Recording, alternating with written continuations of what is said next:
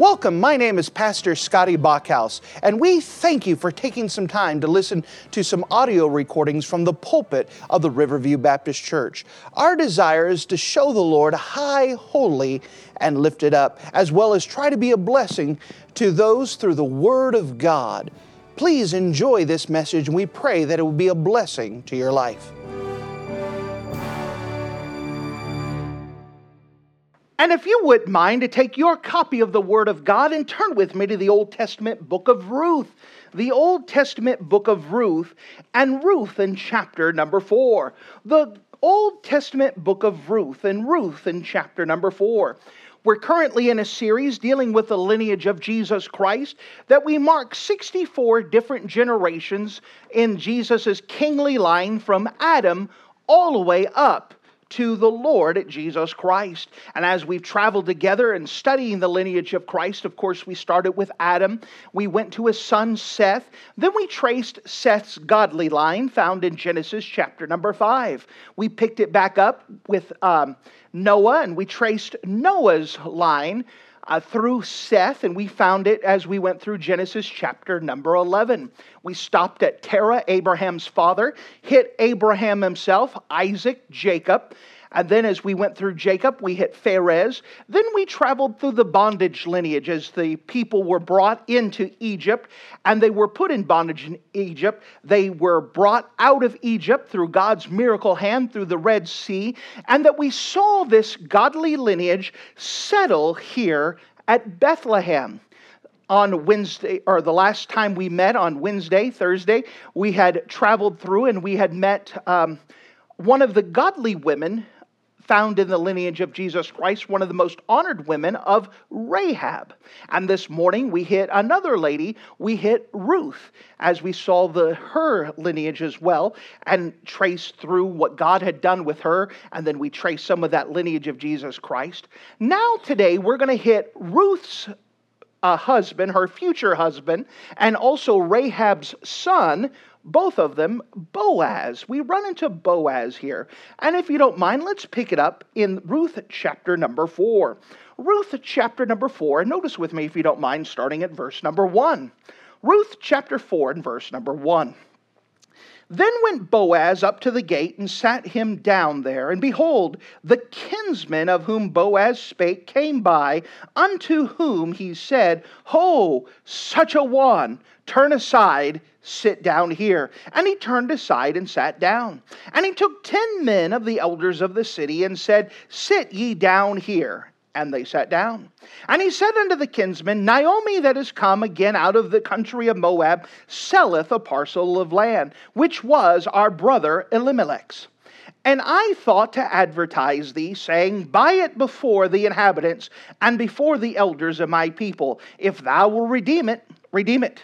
But if thou wilt not redeem it, then tell me that I may know, for there is none to redeem it beside thee, and I am after thee. And he said, I will redeem it. Then said Boaz, What day thou buyest the field of the hand of Naomi, thou must buy it also of Ruth the Moabitess, the wife of the dead, to raise up the name of the dead upon his inheritance.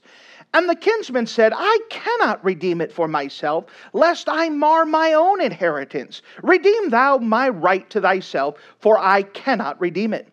Now was the manner in the former time of Israel concerning redeeming and concerning changing. For to confirm all things, a man plucked off his shoe and gave it to his neighbor and this was a testimony in Israel. Therefore the kinsman said unto Boaz, Buy it for thee. So he drew off his shoe. And Boaz said unto the elders and unto the people, Ye are witnesses this day that I have bought all that was Elimelech's, and all that was Chilion's, and Mahlon's, and the hand of Naomi. Moreover, Ruth the Moabitess, the wife of Mahlon, have I purchased to be my wife, to raise up the name of the dead upon his inheritance, that the name of the dead be not cut off from among the brethren. And the gate of his place, ye are witnesses this day. And all the people that were in the gate and the elders said, We are witnesses. And the Lord make the woman that is come unto thine house like Rachel and like Leah, which two did build the house of Israel. And do thou worthily in Ephratah and be famous in Bethlehem. And let thy house be like the house of Pharez, who Tamar bare unto Judah, of the seed which the Lord shall give thee of this woman. So Boaz took Ruth, and she was his wife. And he went in unto her, and the Lord gave her a conception, and she bare a son. And the women said unto Naomi, Blessed be the Lord, which hath not left thee this day without a kinsman, that his name may be famous in Israel. And he shall be unto thee a restorer of thy life, and a nourisher of thine old age, for thy daughter in law, which loveth thee, which is better to thee than seven sons, hath borne him. And Naomi took the child and laid it in her bosom and became a nurse unto it. And the women of her neighbors gave it a name, saying, There is born unto Naomi, and they call his name Obed. He is the father of Jesse the father of David. Now these are the generations of Pharez. Pharez begat Hezron, and Hezron begat Ram, and Ram begat Amminadab, Amminadab begat Nahshon, and Nahshon begat Salmon. Salmon begat Boaz, and Boaz begat Obed, and Obed begat Jesse, and Jesse begat David. And if you're in the habit of marking things in your Bible, would you mark two phrases that we find within the book of Ruth in chapter number four? The book of Ruth in chapter number four, and the first phrase I'd like for you to uh, underline if you're in the habit of marking things in your Bible is in the book of Ruth, chapter 4. Notice with me in verse number 4, we have the word kinsman. We have the word kinsman. And then, as we find in Ruth chapter 4 and verse number 4, we have another word that we want to highlight, and that is the word redeem. Redeem. And with this, we want to hit the principle as we study Boaz right here the kinsman redeemer. The kinsman redeemer. If you don't mind, let's go to the Lord together and let's pray. Dear Heavenly Father, thank you again for you being a wonderful God. And as we come up to you today to open up your word and to study your lineage, we're asking that you would give us special power and special understanding from your precious word, that not only we could see the historical elements and we could see the elements written in your law, that we could also see you through this all, Jesus. That we could understand more about your love for us and what you did for us, for you being our kinsman redeemer. Again, I have no confidence in the flesh and no trust in myself, so the best I know how, I surrender myself to you now and give you my thoughts, my ideas, my desires, my ambitions, my goals. I set them at your feet, and that you do whatever you want with your service, using your man as your instrument, and just fill me with your precious spirit. And we trust you to do your own work through your precious word. And we love you in Jesus' name. Amen. Now we understand that God provided inheritance for the children of Israel.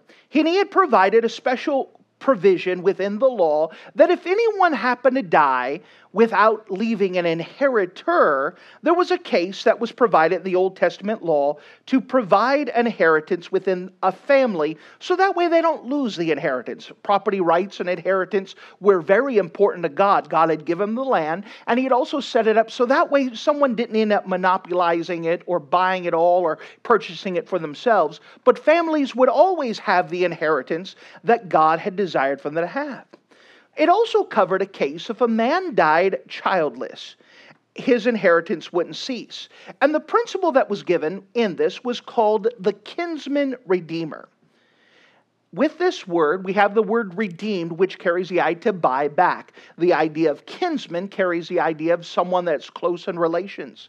And within the provision of the kinsman redeemers, there were three principles, three qualifications that had to be met in order for someone to be able to redeem someone according to this provision, the three provisions of the kinsman redeemer. These three qualifications were this first of all, they had to have the right to redeem by a blood relationship, they had to have the right to redeem through a blood relationship.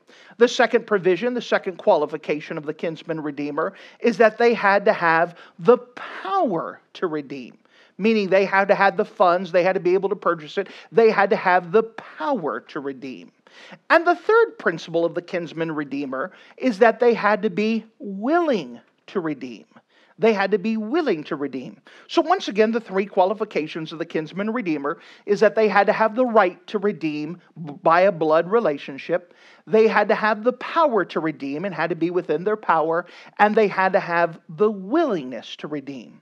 And so, as we see the book of Ruth, we actually see this process of the kinsman redeemer actually being carried out through the person of Boaz. Now, remember, as we find this story, we had covered a little bit this morning that there was a man by the name of Elimelech. And Elimelech, instead of finding what the Bible had to say, opened his wallet and turned to page number 20, realizing there was a famine in the land. And so he went down to Moab instead of trusting in God, and he tried to survive on his own. And in the course of time, he died.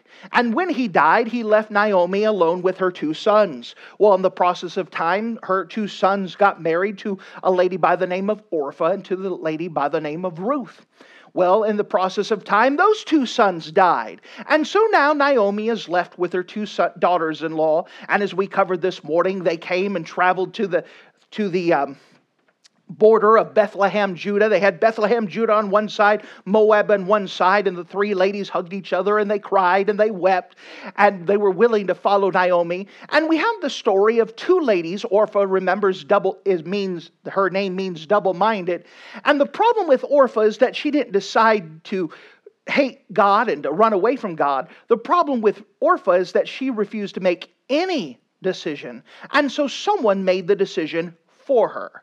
And so she went back to her gods, she went back to her family, she went back to her comforts. Whereas Ruth clave unto her er, mother in law and said, Wherever you go, I'll go. Your people be my people, your God, my God. And so Ruth traveled. And as we make mention this morning in Ruth chapter 2, it was just her hap. That's a nice Bible way of saying that God had arranged it. It just so happened that she landed working in the field of the most eligible bachelor found within Bethlehem, and that was Boaz. And it just so happened that this eligible bachelor happened to be a near kinsman.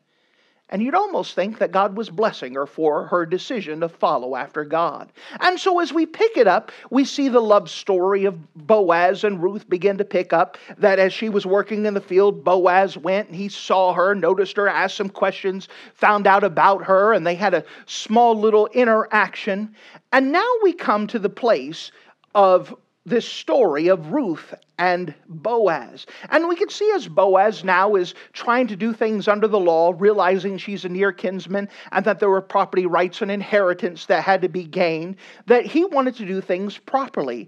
And so, with this, he goes ahead and grabs the council of people and grabs a near kinsman, and they go through this process of the kinsman redeemer. And as we go through here, the very first thing that we want to notice here is the power to redeem the power to redeem. Sorry, the, the right to redeem. I want to hit that one first. The right to redeem. So, as we hit chapter 4, verse number 1, what we see here is that Boaz, he was a man of wealth. We understood that from Ruth chapter number 2 and verse number 1. In fact, let's hit there really quick. That Naomi had a kinsman of her husband's, a mighty man of wealth of the family of Elimelech, and his name was Boaz. So, we already know that he already had finances, and he also had the qualification of being a close relation to Ruth and met the qualification. And so Boaz is introduced to Ruth as he's gleaning on the field in verse number three. Notice what happened, chapter 2, verse 3. And she went out and came and gleaned in the field after the reapers, and her hap, it just so happened to, was to light on a part of the field belonging to, Mo, uh, to Boaz, who was of the kindred of Elimelech. You'll notice that word kindred found throughout the scriptures here, and it's carrying the idea that God is building up a case, and he's showing this idea of this kinsman. He heard about her good testimony in verse number 11, chapter 2, verse 11. And Boaz answered and said unto her, It hath fully showed to me all that thou hast done unto thy mother in law since the death of thy husband, and how thou hast left thy father and thy mother and the land of thy nativity, and art come unto a people which thou knewest not. And so he begins to talk with her and says, I've heard about your testimony. I've heard about what you've done. And because of this, I have an interest in you. And so he gathers up this council and he begins to uh, put them together. and we could see that he was a close relationship. The very first thing is that he had the right to redeem. He had the right to redeem. The second thing is that he had the power to redeem. Now, redeeming was an expensive enterprise. You had to purchase the property and you had to purchase the person, meaning to pay the bills to get everything set up, so that way you could marry them. It doesn't come cheap, and so not everyone had the ability to redeem. As Boaz is introduced, he's introduced as a man of wealth, and it's important in this story right away because we see someone who actually has the wealth, he has the ability to redeem, he has the wealth to be able to do so. But then there was the third case. Not only did you have to be a near kinsman, not only did you have to have the ability, the power to redeem, but you also had to have the willingness to redeem. Now, when he does this, he happens to have a kinsman that happens to be closer in blood relation than he was to the family of Elimelech, Naomi, and Ruth. Pick it up in verse number one with me, uh, chapter 4, verse 1. Then went Boaz up to the gate and sat him down there. And behold, the kinsman of whom Boaz spake came by, unto whom he said, Ho, such a one, turn aside, sit down here. And he turned aside and sat down. So here's the near kinsmen. They sit down. Out, most of the business done in the ancient world was done outside of the city gates. This is where people would gather. Boaz sat down. He was waiting for this near kinsman to come. He gets him to sit down. I've got some business to talk with you. Sit down and let's let's discuss it. Verse number two. And he, Boaz, took ten men of the elders of the city and said, Sit ye down here. And they sat down apart. So now he's arranged a council. He's arranged witnesses, elders of the city. They've gathered around. And he begins to speak about this business to this near kinsman. Verse number three. And he said unto the kinsman, Naomi, that is come out of the country of Moab, selleth a parcel of land, which was our brother Elimelech's. And I thought to advertise thee, saying, Buy it before the inhabitants, before the elders of my people. And if thou wilt redeem it, redeem it. But if thou wilt not redeem it, then tell me that I may know, for there is none to redeem it beside thee, and I am after thee. And he said, I will redeem it.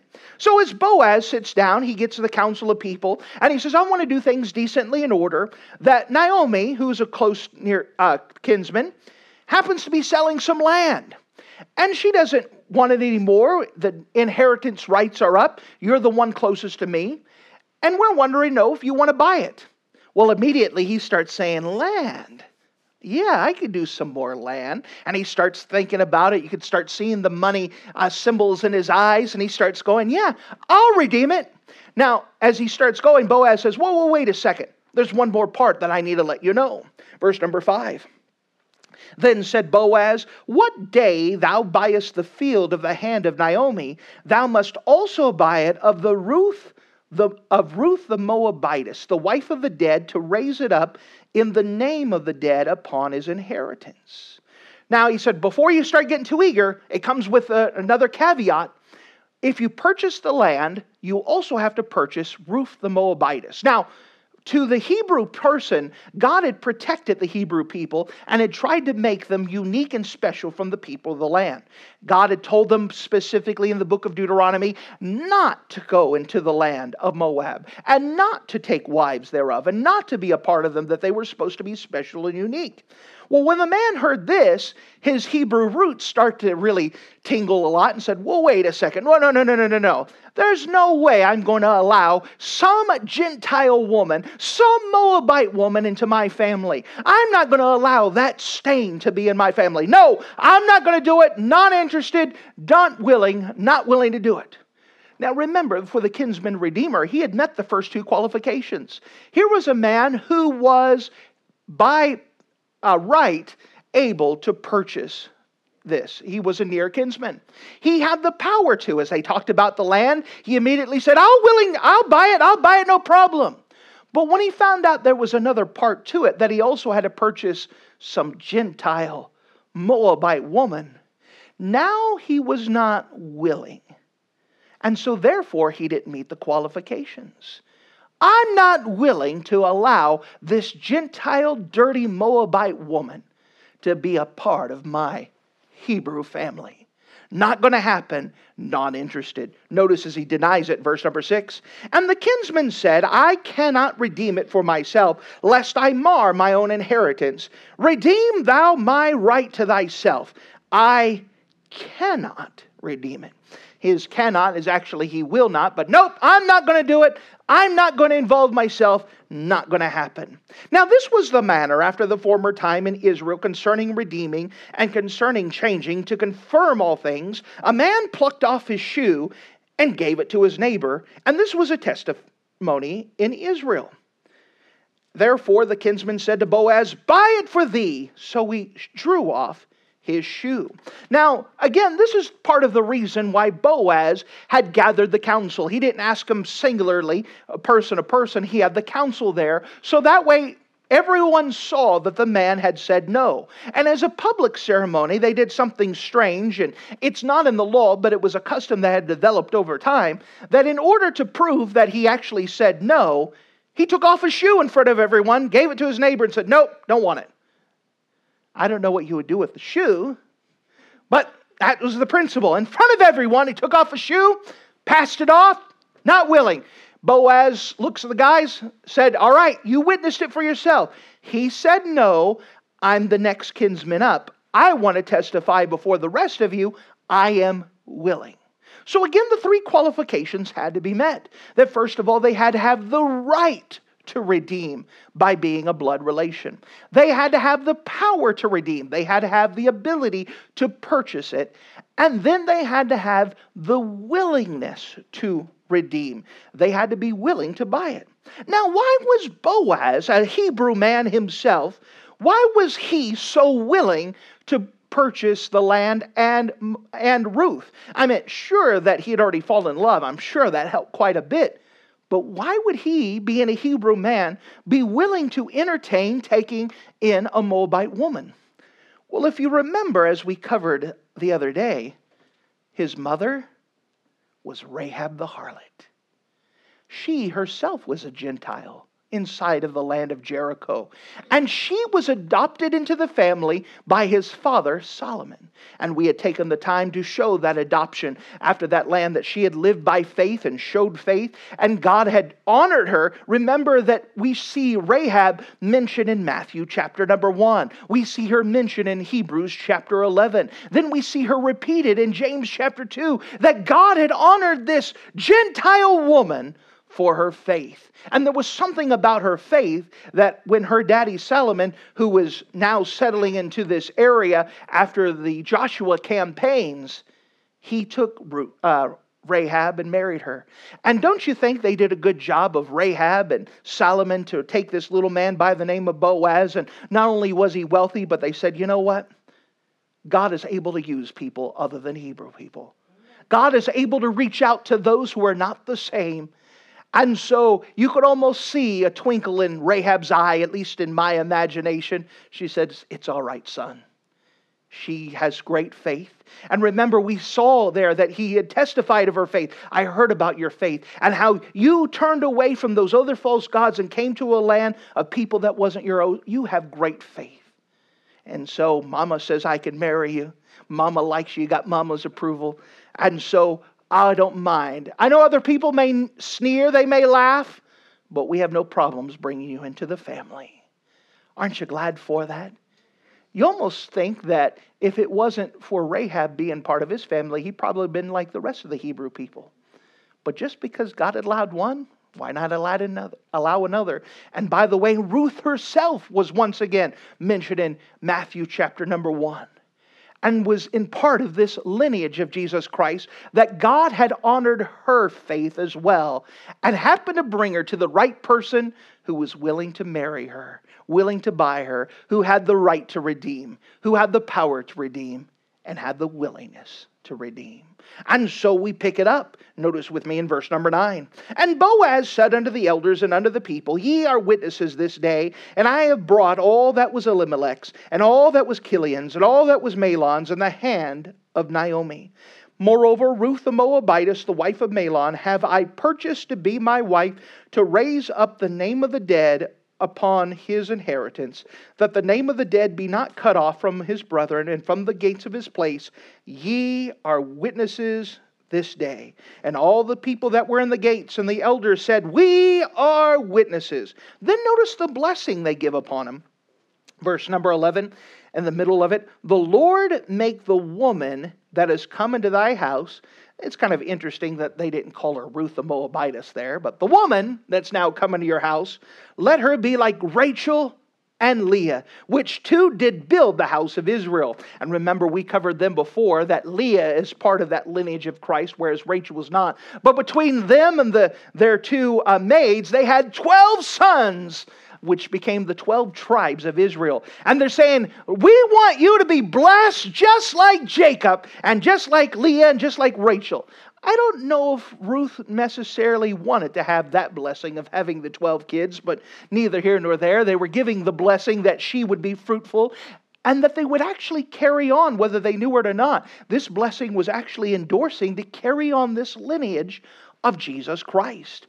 Notice as it goes on in verse number 12 And let thy house be like the house of Pharez, whom Tamar bare unto Judah, of the seed which the Lord shall give thee this young woman. And by the way, they said, listen, let this lineage carry, and just like Pharez had a descendant, and we're you're part of that descendants, let God bless you. And by the way, God is carrying out the blessing. And the rest of this chapter talks about them actually having children. And remember who, as we explained this morning, who uh, Ruth's great grandson was? King David and then later on became the lineage of Jesus Christ. You'd almost think that God was blessing someone because they stepped out in faith, even though it was the unknown. Well, as we hit the historical part, let us turn to Jesus Christ. And I want to show you one last thing Jesus Christ, our Redeemer. Jesus Christ, our Redeemer. Now remember that Jesus Christ he himself was our kinsman redeemer. And remember the three qualifications of the kinsman redeemer as that first of all, they had to have the right to redeem by blood. Now, this is very interesting. He had to have the right to redeem by the right of blood. Well, one of the things about God is that God is God, and God is not a man. His ways are a lot more higher than our ways. His thoughts are above our thoughts. They are not the same. You know, this is one of the reasons why Jesus Christ, who was God, robed himself in flesh and dwelt among us. This allowed him to have the right to redeem because he is now blood related to all of us men, all of us humankind. He now has the right to redeem because he is blood related to us. He was born of a woman. Oh, isn't that wonderful? And almost like God knew what he was doing the whole time. And so he had a provision in the law and had it set up. Little did we know that later on, Jesus, God himself was planning on enforcing this part of the law to redeem us by becoming blood related to us that he was 100% God and he was 100% man. And now Jesus Christ had the right to redeem. He could redeem all of mankind because he himself was man who was perfect. Which brings us to the second qualification. He had to have the power to redeem. Well, the Bible speaks about this. Notice with me, if you don't mind, the book of Second Corinthians, chapter number 8.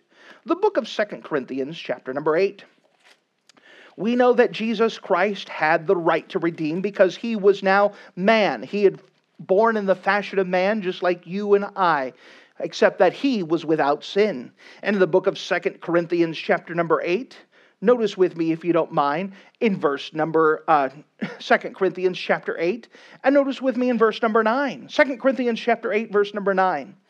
For ye know the grace of our Lord Jesus Christ, that though he was rich, yet for your sakes he became poor, that ye through his poverty might be rich.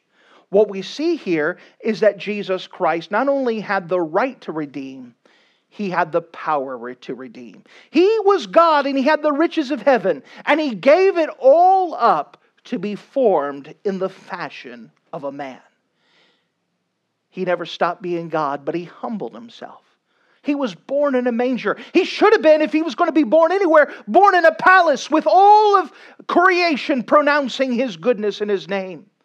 But he was born in a manger. By the way, what city was he born in? Bethlehem.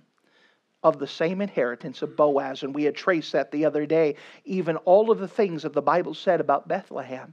It's almost like God knew what he was doing after all and had brought it to the same inheritance land where he was supposed to be for the right to redeem and the power to redeem. And for our sakes, he became poor he gave up his riches and lived in poverty so he could have the right to redeem us. And then he shed his precious blood to redeem us.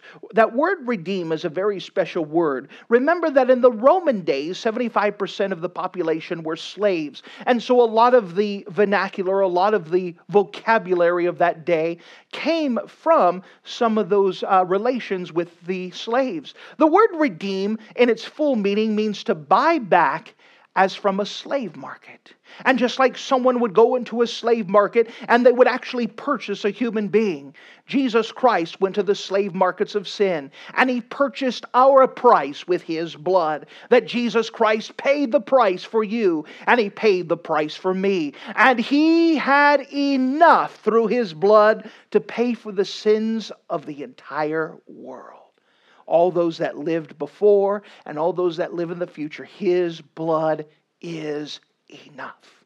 He's able to purchase every soul unto himself. He had the power to redeem, he had the right to redeem. But we also saw this he had the willingness to redeem. Turn with me, if you don't mind, to the most famous Bible verse in all the Word of God, John chapter 3. John chapter 3 and verse 16. I'm sure that you can quote it, but let's look again. We know that Jesus Christ, He was the kinsman redeemer, and that He robed Himself in flesh so He could be the near kinsman and have the right to redeem. That we know that He had the power to redeem, that He was rich and became poor for our sakes. And then he also had the willingness to redeem. How do we know that? Well, the Bible tells us so. Notice with me in John chapter 3 and verse number 16 For God so loved the world that he gave his only begotten Son, that whosoever believeth him should not perish, but have everlasting life. You understand that God's redeeming grace is not extended because of duty, it is given out of love because he loved, just like Boaz loved Ruth, and he was willing to buy her because of the love and purchase the inheritance rights and bring her to himself. The Lord Jesus Christ did it for the same reason. He didn't do it because he had to, he did it because he wanted to. Because he loved us. He wanted to purchase to himself. He was willing to die on the cross and have his blood shed. And by the way, he was not cut uh, unawares, he knew he was born to die. And he did it anyways. He was willing to redeem. Now, as for our part, it's simple.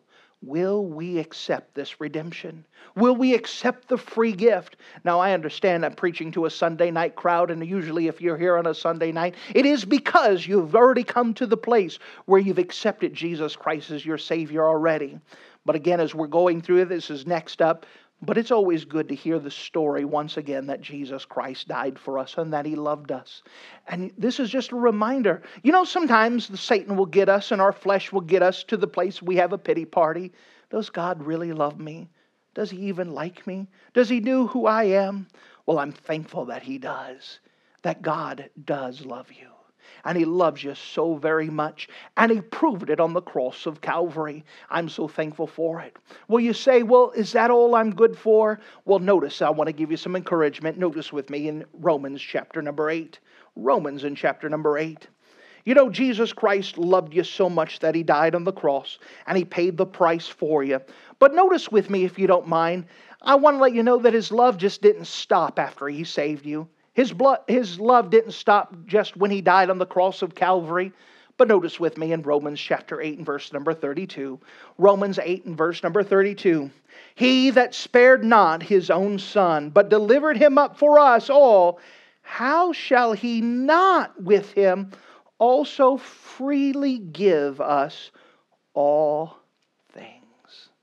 You know, God loves you so much He's willing to give you what you need. It does not make sense that God would send His Son to die on the cross of Calvary because He loved you, but not give you $8.39 when you need it. He loves you that much, He's willing to take care of you. As we look at the story of Boaz and Ruth, after he redeemed her to himself and he purchased the property, when Ruth looked at him and says, Honey, we need some new clothes. Do you think he said, I've given you enough, woman. What more do you want? No, because he loved her he was willing to also give her what she needed and also give her what she wanted from time to time because of that love. Let me tell you, our God loves you that much too. And He's willing to continue to supply and willing to take care of you beyond the cross of Calvary because He loves you. All you have to do is ask your Heavenly Father He's willing to supply. He's willing to take care of you. Again, that flesh gets in the way, and sometimes you get in the pity part of disease. But let me tell you, God loves you, and He'll never stop loving you. There's nothing you could do to make Him love you less. And there's nothing, He loves you supremely. There's nothing you can do to make Him stop loving you. Let me tell you a secret that God doesn't just love you, He also likes you. We all have people that we love, but we don't want to go on vacation with. God just doesn't love you, He likes you too. One of the wonderful things is that you're accepted. Turn with me to the book of Ephesians, chapter number one, and we'll finish it up. Ephesians, chapter number one.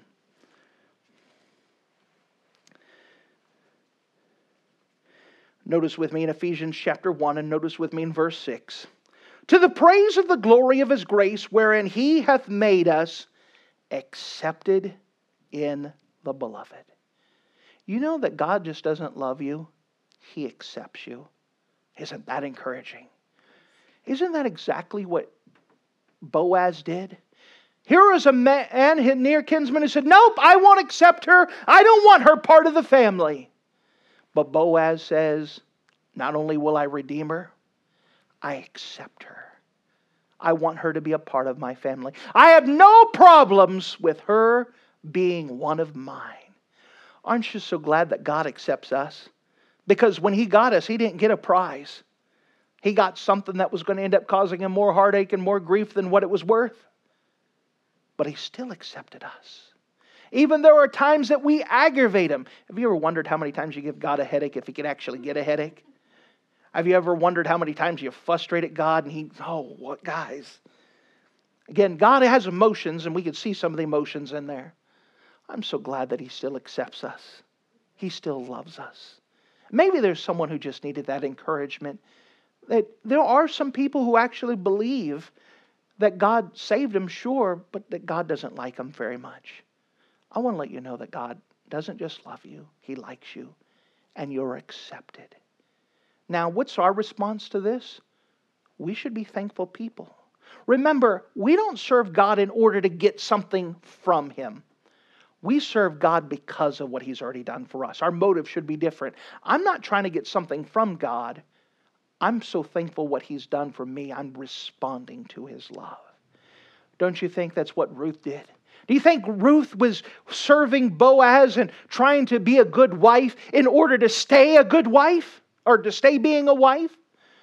She probably served and did the things that she did too because she loved her husband and was thankful for what he did. We should have that same responsive type love to God. We should be a thankful people for what God has already done. Our motive should not be something to get something from Him. Our motive should be serving Him because of what He has already done for us. He's already proven His love towards us. I'm so thankful for that. He's already proved that He loved us, and He proved that He liked us. We're accepted. Let us serve God thankfully.